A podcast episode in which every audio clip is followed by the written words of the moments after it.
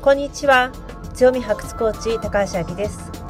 私は競争に疲れたキャリア女性の強みを発掘し自信と創造性を取り戻すお手伝いをすることによりキャリアも女性としても幸せを実感する人を世界中に広める。このビジョンのもとさまざまな場所で活躍はしてるけれども競争に疲れ競争しなくても選ばれる人生を目指す女性にメッセージを送っています。私たちは唯一無二の大切な宝を持っています。その宝に気づき人生キャリア人間関係に生かすことができたらあなたは自分を苦しめる自己研鑽という自己否定から解放され常に誰かと比較して不毛な競争をしなくても十分に選ばれる女性になります。各エピソードでは自分が幸せになることに言い訳をしない自分の人生を自分で考え行動し自分主役オリジナル人生を築いている。私がハンサムウーマンとお呼びしている方をゲストとしてお招きしてのインタビュー形式で行うもの。また私自身が日常の生活や自分自身のキャリアから気づいたことをお話しするソロエピソードをご用意しております。各エピソードによりあなたが得たい人生を作るためのアイディアと行動を起こすヒントが得られたら私は嬉しいです。シリコンバレー発競争しないで選ばれる女になる番組エピソード9本日はソロエピソードになります。私がコンセプトとしている競争しないで選ばれる女になるステップ4になります。ステップ4は習慣化するです。習慣化するためには自分の感情としっかりと向き合う必要があります。自分のご機嫌が良い時はどんな時で、逆に自分のご機嫌が悪くなる時はどのような時でしょうか？客観的に自分を観察してご機嫌が良くなる習慣を日常に取り入れていきましょう。その方法がこちらにあります。もっと詳しく知りたい方は、私はハローニューミ自分の取説プログラムの開発者なので、そちらのプログラムにもご参加くださいね。本日はお知らせがあります。あなたの本当の強みを知る30日間ブートキャンプに参加される方を募集します。12月24日まで募集しますので、大切な自分へのクリスマスプレゼントにしませんか？詳しい内容は show note からご覧になってくださいね。こんにちは。強み発掘コーチ、高橋明です。本日はステップ4、習慣化するです。ステップ1は気づく。ステップ2は幸せになることを許可する。ステップ3は強みを発掘するでした。皆さんはどんなアファーメーションができましたか？皆さんはどんな強みに気づきましたか？このアファーメーション、強みをもっとね、習慣化しましょう。それを感じることを今回のテーマにしたいと思います。まず、はじめに本日は感情についてお伝えします。感情何段階あるかご存知ですか？実は私たち22段階の感情を持っているんです。幸せになりたい。競争しないで選ばれる女になるっていうふうに決めていても、本音の部分、心の奥底の部分でネガティブな感情を持っていたら、それは幸せにはなれません。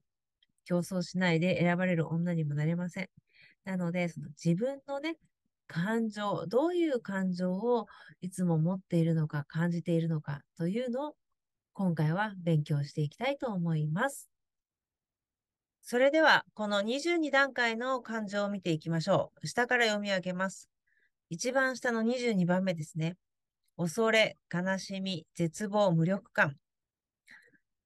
自信喪失、罪悪感、無価値観、嫉妬、憎しみ、敵意、激怒、復讐、怒り、落胆、挫折、非難、自責、心配、疑い、不安、失望、追いかけられる、戸惑い、イライラ、欲求、不満、短期、欠乏、悲観的、退屈、ここまでが悪循環、ネガティブな感情になります。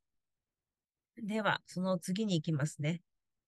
満足、納得、現状肯定、希望、楽観的、ポジティブな期待、信念、信頼、幸福、熱意、やる気、情熱、喜び、感謝、感動、自由、愛、活力。こちらがポジティブな感情になります。たくさんの段階があるんですね。皆さんはどんなことを感じていらっしゃいますか？では、どのように自分の感情を分析するかということをここからお伝えしたいと思います。はい。それでは、いつものようにノートまたはスケッチブック、そしてペンを用意してください。こちらも手書きがポイントになります。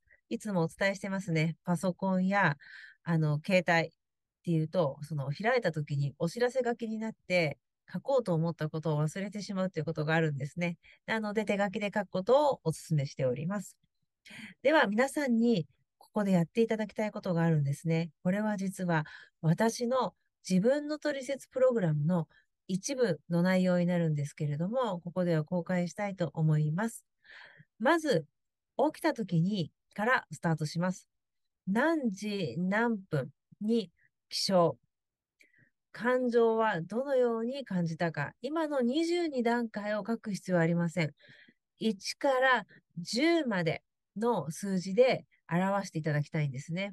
とっても気分が悪い時を1、普通の時を5、とっても気分がいい時を10にして数字で書いていただきたいんです。で、その下になぜならば何々だったからって。短くていいんで、理由を書いといていただきたいんですね。朝起きたとき、通勤のとき、また会社の会議に出たとき、もしかしたらオンラインの会議かもしれないですね。買い物に行ったとき、ランチを食べているとき、それぞれやることっていうのは一日にたくさんあると思うんです。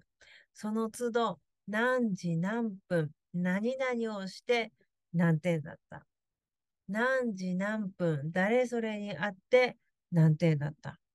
何時何分、どこどこに行って何点だったっていうふうに、その記録をね、毎日取っていただきたいんです。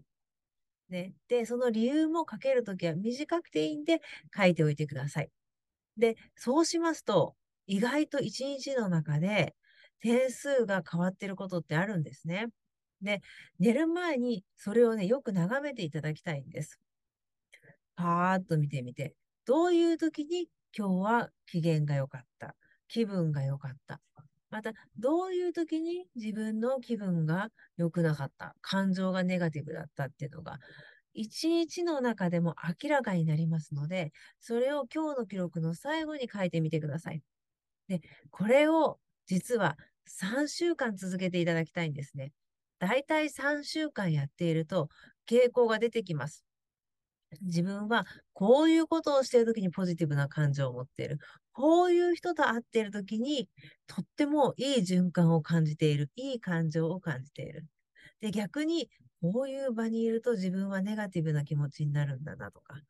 こういうことをしているときに自分の能力発揮できなくてくすぶっている感じがあるのだとか。そういうのが分かってくるんですね。なので、大切な自分のために3週間何時何分何々をして何点だった？理由はこれだから。っていうのを書いてみてください。そして寝る前に本日のまとめとして、本日ご機嫌がいい時はこういう時だった。ご機嫌が良くない時はこういう時だったっていうのを最後に書いておいていただきたいんですね。3週間経った時にあなたがどのような時にご機嫌で、どの時にご機嫌があんまり良くないか、感情が良くないかというのを、また改めて見てみます。そうすると、明らかなルールが出てくると思うんですね。それがあなたの感情を良くするヒントです。あなたがポジティブにいるヒントがそこに隠れています。例えば私なんですけれども、私は一人の時間を大切にする人間なんですね。自分の時間を保、あ、自分のご機嫌を保つために。なので、息子を学校に送っていった後に、必ずカフェに寄るんです。そこでは友人と話す時もありますし、一人で本を読んだり仕事をする時もあるんですけれども、息子を学校に送っていって、帰り際にそこに寄るっていうのが私の今日の一日の大切な節目になるんですね。なので私は本当に毎朝同じカフェに通っているんです。で、あとは自分の感情を保つためにエクササイズにも通っております。こちらは毎日というわけにはいかないんですけれども、必ず週に3回、4回、5回は通っていって、体を動かすっていうのも自分の感情をポジティブに保つことなんです。で、ここでね、ネガティブな感情、全くなくなりはしないです。もう先に言ってしまいますね。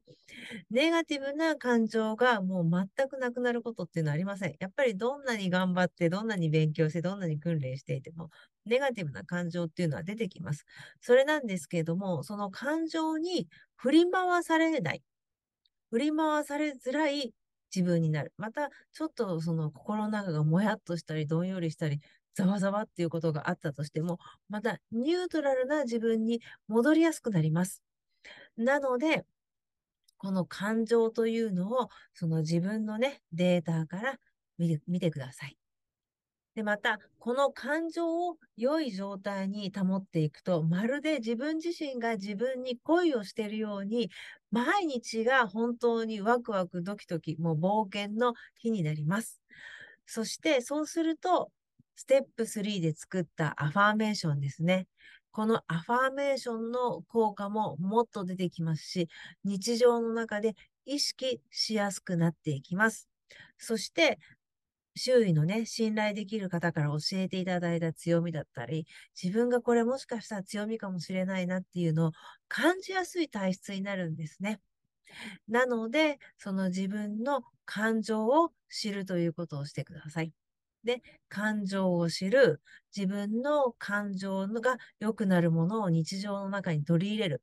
でそうすると、ストイックで完璧主義の皆さんは、あれもこれもそれもしたくなると思うんですけれども、そうすると、やることリストが増えるだけで逆に息苦しくなってしまうと思うんです。なので、一つまたは二つでいいんでね、簡単に取り入れられるものから始めていきましょう。で、本当に息を吸って吐くように簡単にできる、簡単に取り入れやすいものから始めていきましょう。そしてそういうものは長く続けられるもので、長く続けられるので、簡単にできるものを楽しんでくださいね。そして感情を、えっ、と、感情をキープすること。感情を良い状態に持っていく。で、感情が良い状態になってくると、非常にその習慣化しやすいです。なぜならば、脳は快楽を覚えるからです。あ、こうやってやると自分の感情良くなるんだって。脳がちゃんと覚えてくれるんですね。で、脳がそうやって覚えてくれると、そのアファーメーションだったり強みっていうのも、の習慣化しやすいんですね。思い出す習慣。うん。なので、この感情というのを大切にしてください。で、それを続けていくと、今度はもっとあなたが作った強みだったり、アファーメーションに感情が入るので、もっともっと身につきやすくなっていきます。で、あなたのオリジナルの強みが溢れ出して、もっと影響力が出る。そうすると、あなたは何もしなくても、誰といても、どこにいても、ひときわ目立って選ばれる女になります。選ばれる女性になります。本日は以上になります。ありがとうございました。本日も最後までお聴きくださりありがとうございました。本日のエピソードがあなたの人生、キャリア、人間関係のヒントとなれば嬉しいです。あなたの心の本音がもう競争に疲れた、競争しないで選ばれる人生を送りたいと訴えかけるのならばあなたの本当の強みを発掘する30日間ブートキャンプHello New Me 自分のトリセツプログラム自分主役オリジナル人生を加速させる個別セッションに参加しませんか？ご興味のある方は E メールまたは Instagram AKI156343 をフォローしてメッセージをくださいね。メールマガジンに登録してくださった方には競争しないで選ばれるチャンスの女神に味方される10のルールについての動画をプレゼントをしております。この機会にぜひ受け取ってくださいね。競争しないで選ばれる女性を世界中に広めたいのでこのポッドキャストを聞いてよかったらあなたの大切な方にシェアしてくださいね。それでは次回のエピソードでお会いしましょう。